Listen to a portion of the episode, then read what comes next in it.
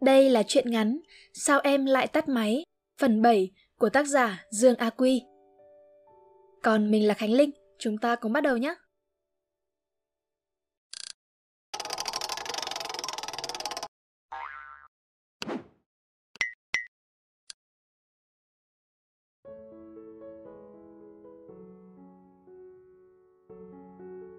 Phần 7 Dương Kiều Anh. Chuyện tôi gặp em ở cổng trường chẳng mấy chốc đã tới tay Thúy. Một hôm cô ta gọi tôi ra hỏi chuyện. Người cô gặp ở cổng trường là ai vậy? Tôi giả vờ như không biết, hỏi dò thêm xem Thúy đã biết tới đâu rồi. Gặp lúc nào cơ? Thúy cao giọng. Gặp lúc tan học á. À. Tôi à lên một tiếng rồi im lặng, lảng đi. Thúy hỏi tiếp. Bạn gái mới ở quân hả? Tôi biết là không thể né được nữa rồi, đành trả lời. Không. Vậy hai người gặp nhau làm gì? Quân ngồi cho cô ta đi cùng xe nữa chứ. Tôi hỏi lại, cố tình tỏ vẻ khó chịu. Việc đó thì có liên quan gì tới Thúy không? Thúy không trả lời được, cảm giác câu nói bị nghẹn trong cổ họng. Cô ta hậm hực, quay mặt đi, không thèm nhìn tôi nữa. Lúc ấy tôi nói tiếp. Chị họ của Quân mới lên Hà Nội học, hiện đang ở cùng nhà. Tiện đường thì Quân đưa về cùng thôi.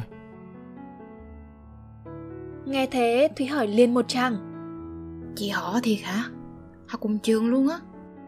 Lớp nào vậy? Rõ là tôi bịa ra, thế mà Thúy cũng tin. Mà tôi cũng chưa chuẩn bị tinh thần cho chuyện này, vậy nên tôi không trả lời nữa, lẳng lặng rời đi. Thúy nhìn theo tôi, vẻ mặt bớt cau có nhưng vẫn đầy hoài nghi. Đã hơn 2 tháng kể từ đêm trên cầu Long Biên, mối quan hệ giữa tôi và em ngày càng sâu đậm. Chúng tôi gặp nhau thường xuyên hơn, không chỉ ban ngày mà có khi cả buổi tối nữa. Cảm giác bên em lúc này thật khác so với ban đầu. Có lúc em nhìn tôi mà nhớ về anh ta, có lúc em lại nhìn tôi với ánh mắt khác. Tôi chẳng biết giờ đây tôi với em là gì của nhau nữa. Dường như cái vỏ bọc người thay thế đang dần bị xé bỏ, để một thứ gì đó khác lạ đang ngày một lớn lên. Tôi nhận ra rõ điều đấy, bởi cả trong cách cư xử của tôi với em cũng khác. Tôi bắt đầu thấy khó chịu với việc em nhắc đến anh ta khi đi bên cạnh tôi, tới những nơi mà trước đây em và anh ta thường tới. Tôi không nói ra với em được bởi chính tôi tình nguyện làm điều đó. Nhưng tôi chẳng thể ngăn được những cảm xúc ấy phát ra một cách tự nhiên. Tôi muốn em nhìn tôi bằng ánh nhìn khác, như cái cách em nhìn tôi trên cầu Long Biên. Dù tôi không nói thì em vẫn cảm nhận được Em vốn là một cô gái tinh tế mà.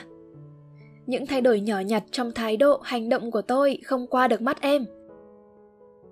Một lần đi chơi cùng nhau, thấy tôi ngồi bên em mà chẳng nói gì. Em hỏi. Con đang nghĩ gì đấy? Không có gì. Tôi gạt đi, bởi những điều này nói ra thật không tốt chút nào. Có lẽ tôi nên im lặng thì hơn. Nhưng mà dường như em đã đoán ra 6 tháng nữa là anh ấy về rồi. Ừ Con đừng nghĩ lung tung nhé.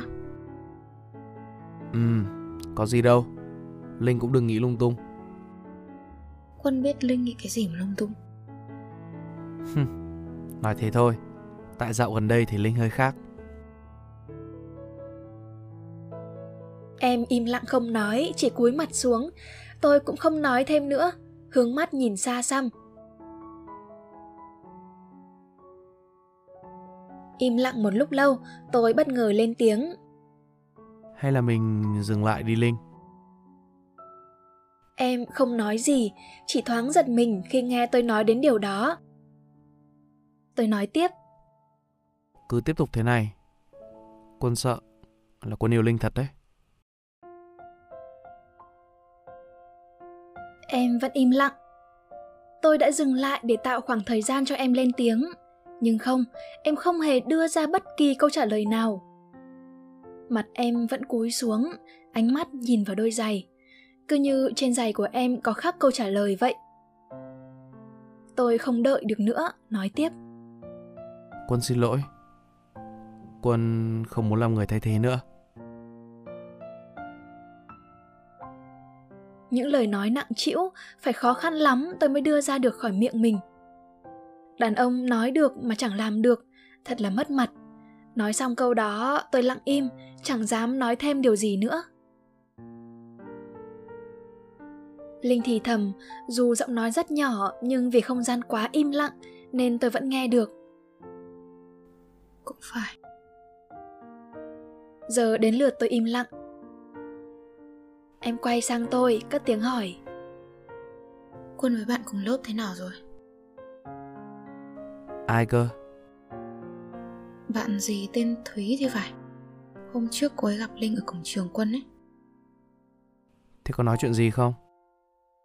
Cô ấy hỏi Linh là gì của quân. Linh bảo sao? Là bạn. Chỉ là bạn thôi à?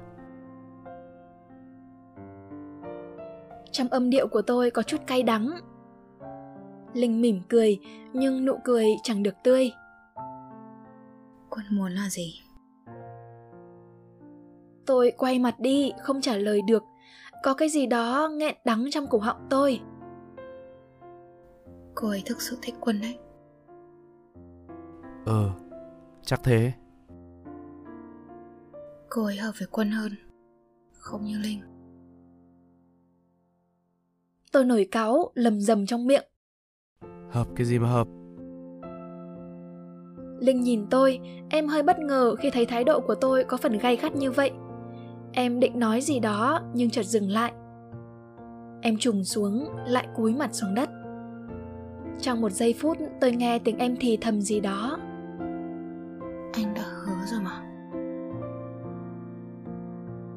Tôi hứa cái gì với em đâu. Thực sự là trong từ điển của tôi không có từ anh hứa. Chỉ toàn là em nghĩ. Em bảo là, anh hứa rồi đây nhá, Mà thôi, chứ tôi có nói vậy đâu. Bây giờ tôi cũng chẳng biết phải làm gì nữa. Tôi muốn dừng lại, Chấm dứt tình trạng này.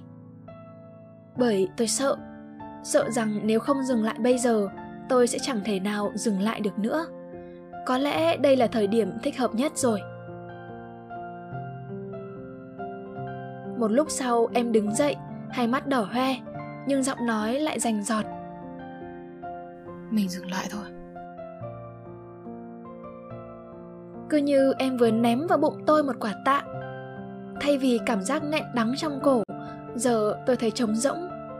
Một cảm giác mông lung, vô định, cứ như một cái máy tính đang được reset để cài lại Win vậy. Tôi cũng đứng dậy, nhìn em mà chẳng dám ôm em sau đó tôi quay lưng, bước ra phía xe máy đang dựng ở đằng sau. Tôi nổ máy. Em ngồi lên xe, giữ một khoảng cách nhất định. Khoảng cách ấy cỡ 20cm. Nhưng sao mà tôi thấy nó thật là xa xôi, có lẽ còn dài hơn cả cây cầu Long Biên đấy chứ. Có lẽ đây là lần cuối cùng chúng tôi bên nhau. Tôi thầm nghĩ rồi vít mạnh ga. Chiếc xe lao đi, mang theo hai tâm hồn nặng trĩu.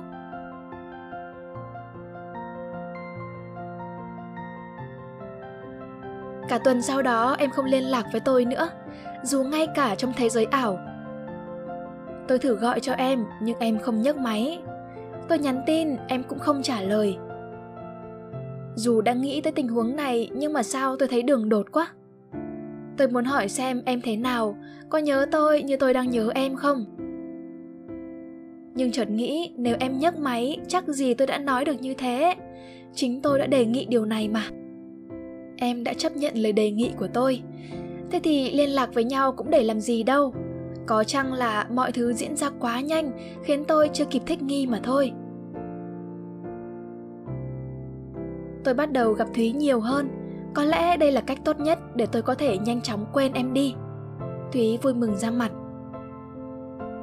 Thật là chớ trêu, giờ tôi lại đem thúy ra làm người thay thế cho em. Nhìn hình ảnh của Thúy, tôi lại thấy chính mình trong đó. Giờ tôi có thể hiểu được một phần cảm giác của em rồi. Khi trong lòng mình đang hướng tới một người khác thì thật khó để có tình cảm với người thay thế. Nhưng tôi đã làm được việc thật khó ấy, chính vì vậy mà tôi phải dừng lại. Hôm ấy tôi có hẹn cùng Thúy đi chơi. Khi hai người đang đi trên đường thì tôi có điện thoại gọi tới. Là số của em. Sao em lại chủ động gọi cho tôi nhỉ? Lại vào lúc này nữa chứ? Vừa nhấc máy thì đầu dây bên kia đã nói Alo anh Quân có phải không ạ?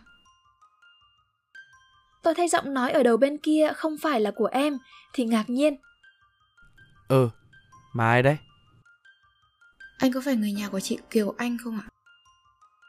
Tại sao lại có người hỏi tôi như vậy? Kiều Anh là ai?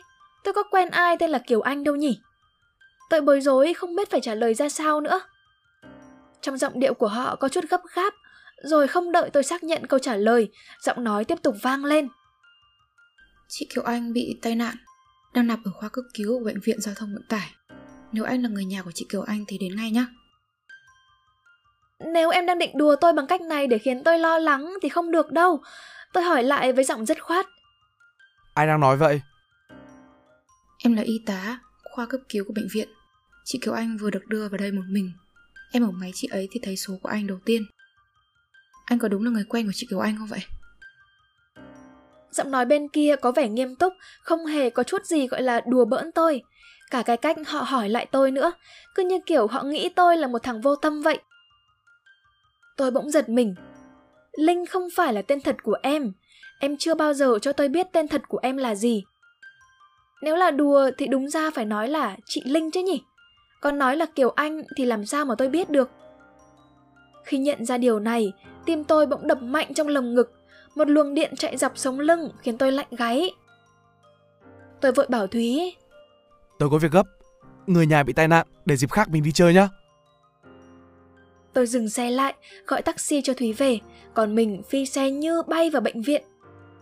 Thấy thái độ của tôi hoảng hốt, Thúy cũng tỏ ra lo lắng và cũng không hề bắt bẻ tôi về việc bỏ rơi cô nàng giữa đường nữa. Tới bệnh viện, tôi vứt vội xe vào trong bãi gửi, chạy thật nhanh vào khoa cấp cứu. Tại đó một đám đông đang tụ tập, tôi cố chen vào trong.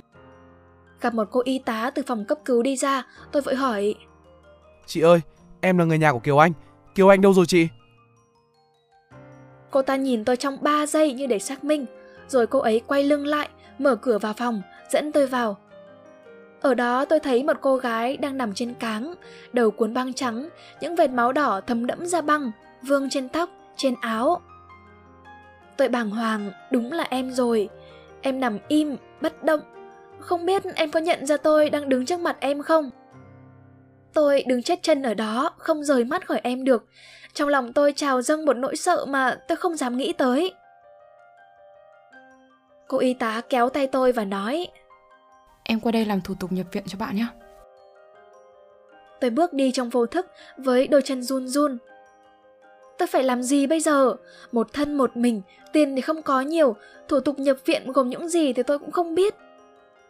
Nhưng tôi không thể bỏ chạy lúc này được, bởi giờ phút này, ngay tại đây, tôi là người thân duy nhất của em.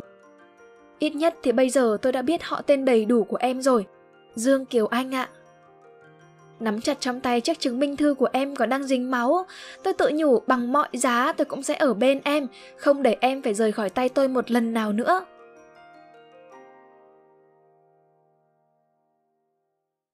Phần 8. Khoa cấp cứu Đang mải nghĩ về em, chợt tiếng của y tá vang lên làm tôi bừng tỉnh. Em cầm giấy này, xuống phòng tài chính và đặt cọc 5 triệu tiền viện phí nhé. Cái gì với một thằng sinh viên như tôi thì làm gì có đủ 5 triệu trong túi lúc này? Tôi hỏi lại. Chị ơi, 5 triệu cơ à? Ừ, bạn em phải chụp CT phần đầu xem có bị chấn thương sọ não không, rồi còn xét nghiệm máu, cả nằm điều trị nữa. Đây chỉ là tạm ứng thôi. Sau khi chiếu chụp xét nghiệm xong thì tùy mức độ nặng nhẹ mới xét tiếp em ạ. Nhưng hiện em không có đủ. Thế em gọi cho bố mẹ bạn ấy xem sao. Cái này... Tôi ngập ngừng không biết phải nói sao. Cô y tá nhìn tôi dò xét. Thế em có quan hệ gì với bạn ấy? Dạ, Tôi không biết phải trả lời như thế nào nữa. Thấy tôi cứ ấp úng mãi, cô y tá nghiêm giọng. Không phải người yêu à? vâng, Thế em có gọi cho người nhà bạn ấy được không? Nếu không có ai là người nhà và không đặt cọc viện phí thì bệnh viện rất khó làm việc, em hiểu không? Tôi hiểu những điều gì chị nói, nhưng mà bây giờ tôi chưa biết phải làm như thế nào, bởi số tiền ấy cũng nằm ngoài khả năng của tôi, mà tôi thì chẳng có số điện thoại của ai trong gia đình em để mà liên lạc cả. Chợt nghĩ về chiếc điện thoại của em để lưu số, tôi vội hỏi. chị cho em mượn điện thoại của Kiều Anh được không? Chị nhìn tôi dò xét, rồi cũng đưa chiếc điện thoại cho tôi. Tôi mở máy lên, truy cập danh bạ. Chỉ có duy nhất một số điện thoại của tôi. Những tin nhắn đều là nhắn với tôi. Danh sách cuộc gọi chỉ có gọi cho tôi. Ngoài ra chẳng có gì khác. Có chuyện gì xảy ra với chiếc điện thoại này vậy nhỉ? Tôi lờ mờ đoán ra việc em dùng hai chiếc điện thoại. Một chiếc dùng riêng với tôi mà thôi. Và đáng buồn là hiện giờ chỉ có chiếc này ở đây. Có lẽ em để quên chiếc kia ở nhà chăng? Hay là nó đã bị rơi mất trên đường vào viện? Bảo sao người ta chỉ có thể gọi cho tôi mà thôi. Nhìn vẻ mặt thất vọng của tôi, chị y tá cũng khó xử, hỏi lại tôi. Thế em có thay mặt người nhà cho bạn ấy được không? Chị đợi em một chút được không? Để em đi hỏi mượn tiền. Em cần nhanh lên đấy. Bạn em cần phải chụp chiếu ngay đấy. Vâng, Tôi bước vội ra ngoài cửa, nhấc điện thoại lên, gọi cho một số người bạn hỏi vay tiền. Đứa thì ở xa, đứa thì không có đủ, phải gom 3-4 nơi mới đủ mà chẳng kịp thời gian nữa. Tôi đành cất điện thoại. Vừa đút vào túi thì bị vướng chìa khóa xe. Tôi móc chiếc chìa khóa ra, một ý nghĩ chợt lóe lên. Cờ bí thì dí xe, phải, chuẩn luôn. Tôi phóng xe ra tiệm cầm đồ ở gần bệnh viện. Lần đầu tiên trong đời tôi làm việc này. Với một thằng con trai chỉ biết học như tôi thì việc này quả thật là ngoài sức tưởng tượng. Tôi không biết chiếc xe này cầm được bao nhiêu, nhưng giá mua của nó cũng cỡ gần 40 triệu rồi, mới đi được hơn một năm. Xe mẹ mua, đua mẹ đánh, nhưng mà đem cầm đồ thì chắc không sao. Tôi giả vờ giọng điệu của một kẻ có nhiều kinh nghiệm. anh xem cầm con xe này được bao nhiêu? À, có giấy tờ không em? Hay là hàng nhảy? Tôi chẳng biết hàng nhảy là cái gì, chắc đây là một từ chuyên ngành cầm đồ rồi. Nhưng giấy tờ xe thì tôi có, tôi luôn mang theo đầy đủ để phòng khi bị cảnh sát giao thông hỏi thăm bất ngờ. Thế là tôi xòe ra cho ông chủ tiệm cầm đồ xem. Ông nhìn liếc qua một cái, phán như thành. 5 triệu, một tháng đóng lãi. Cái gì? Ông định giá xe của tôi có 5 triệu thôi á? Không đùa đấy chứ. Tôi hỏi lại, Xe chính chủ mà ông anh. Xem lại cho thằng em cái. ông kia vẫn không thèm nhìn tôi, bảo là Không thì đi chỗ khác em ơi. Tôi cứ nghĩ ít ra cũng phải được cỡ 10 triệu chứ. Kiểu này đóng viện phí xong thì tôi còn đâu tiền mà làm việc khác. Mà cái thái độ của ông ta như kiểu không cần khách hàng như tôi vậy. Giữa lúc nước sôi lửa bỏng thế này, tôi còn đâu thời gian mà đi chỗ khác. Thôi, đành nhắm mắt đưa chân vậy. Tôi gật đầu, ký giấy, nhận tiền, rồi chạy thật nhanh vào viện. Trước khi đi, tôi còn nhắn nhủ ông chủ tiệm cầm đồ. Sợ có vấn đề gì với chiếc xe thì mẹ đánh tôi chết. Mấy hôm nữa em chuộc xe đấy.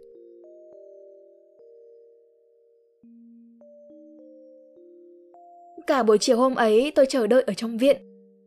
Chiếu chụp gì mà lâu thế nhỉ? Không biết em có sao không? Bị tai nạn kiểu gì mà chảy máu đầu thế? Vô số câu hỏi cứ quanh quẩn trong đầu tôi mà không có lời đáp. Trên phim người ta hay có cảnh bị tai nạn ở đầu xong mất trí nhớ. Có khi nào em quên tôi luôn rồi không? Nghĩ đến điều này tôi chợt nhớ lại những kỷ niệm từng có trước đây với em. Trong quán trà hoa, bên bờ hồ Gươm, trên cầu Long Biên nữa. Nếu em quên hết những điều đó thì sao nhỉ? Nếu em quên luôn cả tôi là ai thì sao nhỉ? Chắc là buồn lắm. Tới gần 5 giờ chiều thì có bác sĩ gọi tôi vào phòng. Em nằm đó trong bộ đồ bệnh nhân, bên cạnh là dây truyền dịch. Miếng băng ở đầu đã được thay, không còn thấy máu nữa. Trên mái tóc em vẫn vương chút máu khô, khuôn mặt em có vẻ nhợt nhạt. Tôi vội hỏi bác sĩ. Tình hình bạn em thế nào vậy bác sĩ? Không bị ảnh hưởng gì tới sọ não, không có vết tụ máu, nhưng mà cần theo dõi một thời gian. Hiện giờ thì chưa thể kết luận chính xác được. Tôi chỉ nghe được mấy tiếng không bị, không có, cảm thấy như thế chắc là cũng không nghiêm trọng. Bác sĩ lúc này hỏi tôi. Em có gọi được cho người nhà bạn tới không? Bạn ấy cần nằm viện theo dõi thêm. Phải có người nhà trông chừng ở đây cả đêm đấy. Tôi bối rối không biết câu trả lời. Im lặng một lát tôi trả lời. Thế em ở lại được không ạ? Người bác sĩ nhìn tôi rồi hỏi lại. Em là bạn thế nào với bạn ấy? Tôi lý nhí.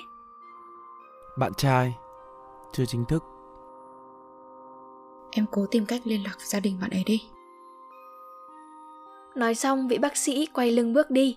Trong câu nói ấy không hề nhắc tới việc tôi không được phép ở lại. Có lẽ như vậy cũng là đồng ý rồi ư. Tôi cũng muốn liên lạc với gia đình em lắm chứ.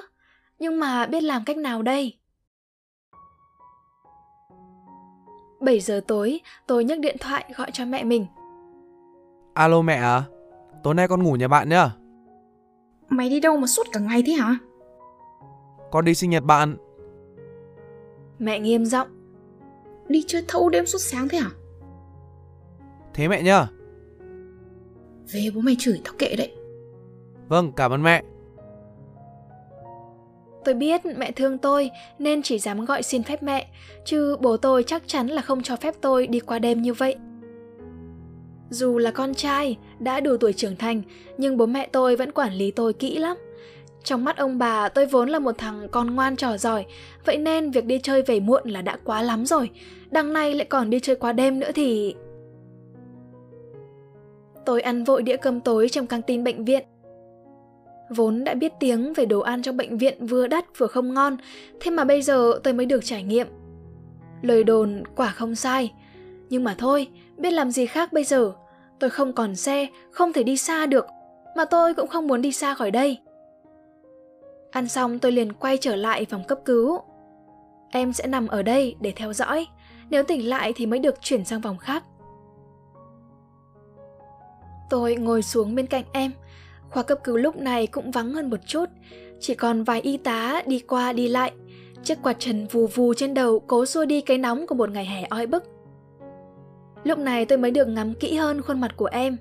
Đôi mắt em nhắm nghiền, hai hốc mắt hơi thâm, có vẻ như là kết quả của nhiều đêm ngủ muộn. Đôi bờ môi nhợt nhạt chẳng còn được tươi tắn như bình thường. Thỉnh thoảng tôi thấy mí mắt em giật nhẹ một cái, nhưng vẫn chưa tỉnh lại. Bàn tay em đặt ngay ngắn trên giường, gắn ống kim truyền. Tôi muốn đưa tay mình để nắm lấy tay em mà chẳng dám.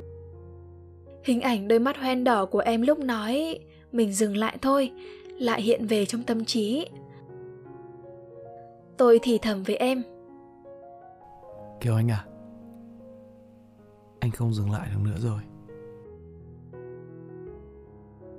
Chẳng biết em có nghe thấy hay không, nhưng tôi cảm thấy trong hai khóe mắt mình đầy lên một thứ gì đó trực trào ra. To be continued. Hết phần 8.